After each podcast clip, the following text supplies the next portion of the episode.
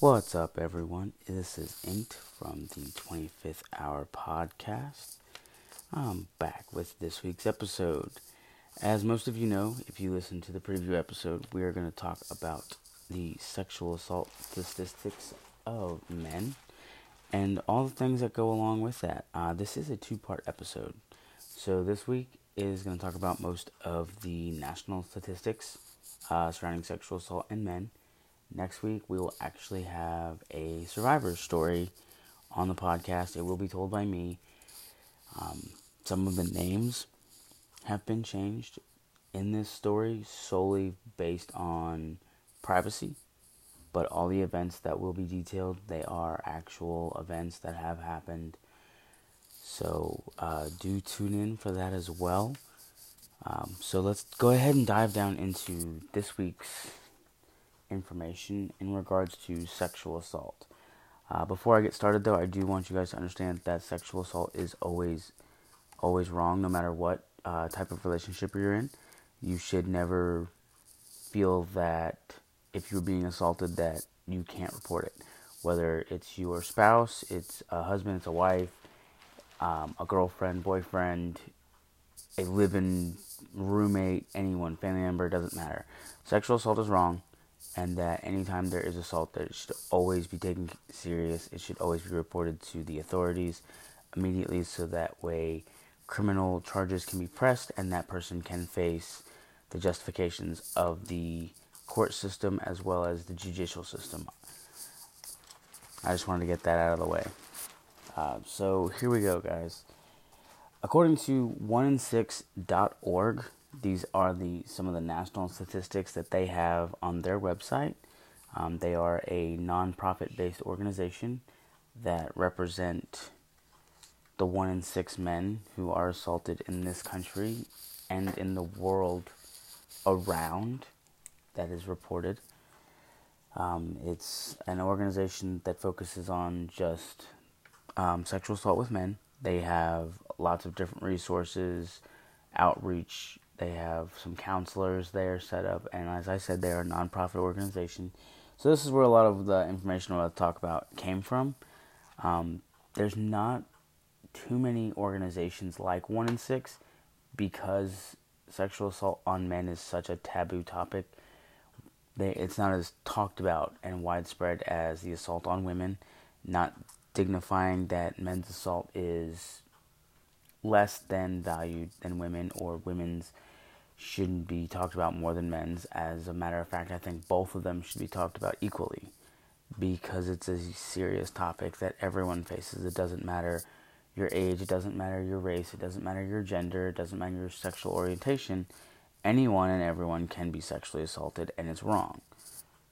So, again, one in six men in their lifetime will be sexually assaulted. So, think about it. You are in a room with a 100 guys. One in every six, if you line them up, will have been sexually assaulted in their life at least one time. Minimum one time. That's a lot. Uh, it, just with 100 men in a room, that's a lot of people. Now, the statistic for women, I just want to throw this out there, it's one in four. That is seriously a high number as well. That should not be, neither side should have that. We should be at zero. Unfortunately, we aren't. Maybe one day we will be, but until then, men are at one in six, women are at one in four. A study by the U.S. Center of Disease Control showed in 2005 that 16% of all men by the age of 18 had been sexually assaulted by someone in their life. So think about this 16% of all males under the age of 18, by the time they hit 18, they've been assaulted. 90% of these assaults are going to come from someone they know. And the reason why that happens, we're going to talk about this for just a minute, is that kids, uh, whether they're boys or girls, are trusting of adults. And so, adult predators, whether they're male, whether they're female, it doesn't matter. They are able to get children to follow the lead basically into an assault over someone who's 18, someone who's more rounded in you know the ideas and the principles based around sex, because children, um, they obviously they trust adults. An adult tells us, "Don't cross the road. That's dangerous. You get hit by a car." So obviously, what do you do? You hold an adult's hand. You look both ways before you cross the street. You're not thinking that this adult who just told you, "Hey, don't put that fork inside that light socket. You can get hurt." Is going to be the same adult that literally takes you into a bedroom and assaults you later on tonight. That is not the process and thinking of a of the mind of a child. That child is thinking, "Oh, that person doesn't want me to get hurt. They must love me." Whether it's a babysitter or it's an aunt, it's an uncle, it's a parent, it's a guardian, it's a step parent, it's your grandparents, it's the babysitter, it's somebody in the neighborhood. It doesn't matter the child's mind does not believe that they're going to be led directly into danger by that adult or older person. It's not always an adult. Sometimes it's just an older child that's maybe right under 18. Maybe they're a little over 18, so they kind of are an adult, but they're not a full adult. As most of us older people look at, you know, kids that are 18, we're still like, you're a baby even though they're recognized in the eyes of a law of them as an adult, we still see them as kids. That's just the way things are. Deal with it. So again, no child is seriously sitting around going, you know, I bet so and so is going to hurt me or going to break my arm tomorrow because I did something they didn't like. That's not the thought process. The thought process is that this person is going to protect me. They are going to keep me safe. So by doing so, that's where that 16% comes from. That 16% of males truly believed that the person that they assault that assaulted them was going to keep them safe at all times. And unfortunately that trust was betrayed. In 2003, a national study actually showed 142 men by the age of 18 were assaulted um, unfortunately, it didn't give me a whole lot of what the gene pool was, whether this was how wide the amount of people that they conducted this study with for the 2003 study, but 142 assaults that were reported in 2003. That's still a very, very high number. Um, that's not a number that I'm comfortable with at all. I would like that number to be zero. Uh, in 1998, more childhood sexual assault and abuse is a common problem it's with males. It's an underreported, underrecognized, and undertreated process. For um, the undertreated, uh, referring to the mental um, anguish that comes after the fact. Um, some of those things include PTSD, night terrors, intimacy problems, sexual arousal problems.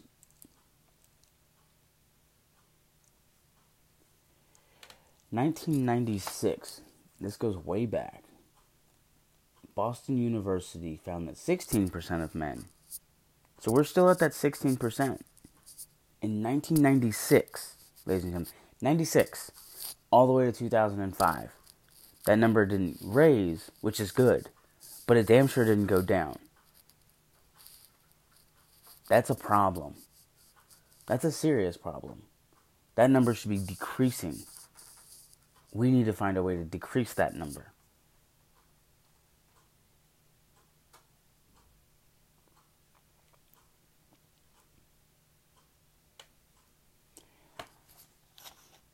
Uh, we found that a lot of times men are less likely to talk about the trauma um, in regards to what's going on in their, you know, in the assault and what's happened after the fact.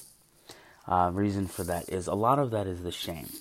And I want to focus on that for just a second. And that is because as a society, when you're growing up as a boy, you know, you fall down, you skin your knee, everyone looks at you, oh, toughen up, rub some dirt on it. You'll be fine. Stop being such a baby. Well, that kind of that imprints in your head. You know, every time you fall down, You get hurt, people are telling you to stop acting like such a baby about it, suck it up, be a man. And then you get hurt in a bigger light. Uh, maybe you get your first heartbreak, and people are telling you just get over it, just toughen up, be a man. When you're hurting emotionally, so then something like an assault happens, you don't you instantly don't tell anybody because you think right back to the first time that you were you were emotionally hurt you know and and it was a big hurt you know such as a first heartbreak or something uh, traumatic. Maybe you lost a parent maybe you lost a grandparent or you lost a, a family animal and people told you they looked at you and told you to toughen up and to stop crying and stop being a baby you instantly know that by telling them that there was something that happened to you that was traumatic they're going to tell you the same exact thing. That's their that's the initial response you get in your head. So why even bother talk about it if the only response you're going to get is to toughen up, to rub some dirt on it, to shut up, stop acting like a baby, stop crying. You don't need to hear that because you remember how it felt the last time you taught that you were told those things. It really hurts. So you don't need that. You don't have that support. You're not going to talk about it so you internalize those things. And internalizing it, what ends up happening is it starts to create friction inside of you. It creates conflict that you don't actually even realize you're doing. It actually internalizes so bad that most of the time, the rage and anger that a lot of people see in people who later come out, that is that rage and anger. That anger that they have, that rage, that frustration is actually stemming from the abuse and the unhealthy coping mechanisms. The mind itself has actually created that when it feels betrayed instead of being upset it becomes angry. Because now it's like i'm not going to feel hurt by anyone because if they hurt me i'm going to hurt them so that's where some of you know the things that happen, where people become hostile, they become angry. Now, is that a reason for domestic abuse? Absolutely not. That's a whole separate issue right there. And domestic abuse is, let me clarify, never in any form, man or woman, okay. And that's not an excuse to hit someone because you had a bad childhood. It's not. There are scientists that have proven, you know, that it's not true, but then the psychologist will say, oh, yes, it is, you know, the human this, da, da. I don't give a shit. That's human behavior called um, being a decent human fucking being, plain and simple. If you're a trash person because you beat the shit out of somebody, you're a trash person because you beat the shit out of somebody. You don't need to try and dress it up with fancy ass words and try and make everyone sound stupid because you have a degree. You either go through something and never hurt anyone at all because you never want to feel something like that again, or you go through something and you try and destroy someone else because you want to feel them to feel just as shitty as you do. And for that, you're a piece of shit. I said what I said, and I stand behind it. I don't need a medical degree to stand behind that. That's on facts. And you can, you know, argue with me all you want on it. That's just human nature. Either you're a good person or you're not but that's getting off the topic. Uh, some of the things that go on with that internalization that I just talked about um, is PTSD.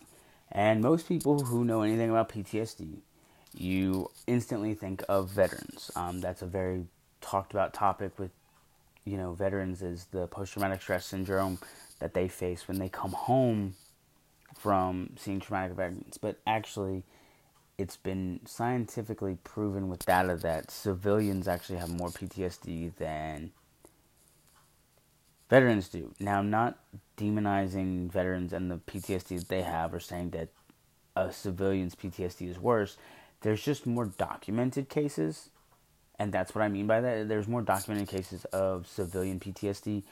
This is probably because um, medical records in the military, well, they're very hush hush. The military is very hush hush about a lot of things so that's probably why we know more about the civilian PTSD than we do um, veteran PTSD. And the veteran PTSD numbers actually, I believe, come only from inactive duty, which means those people are no longer active military.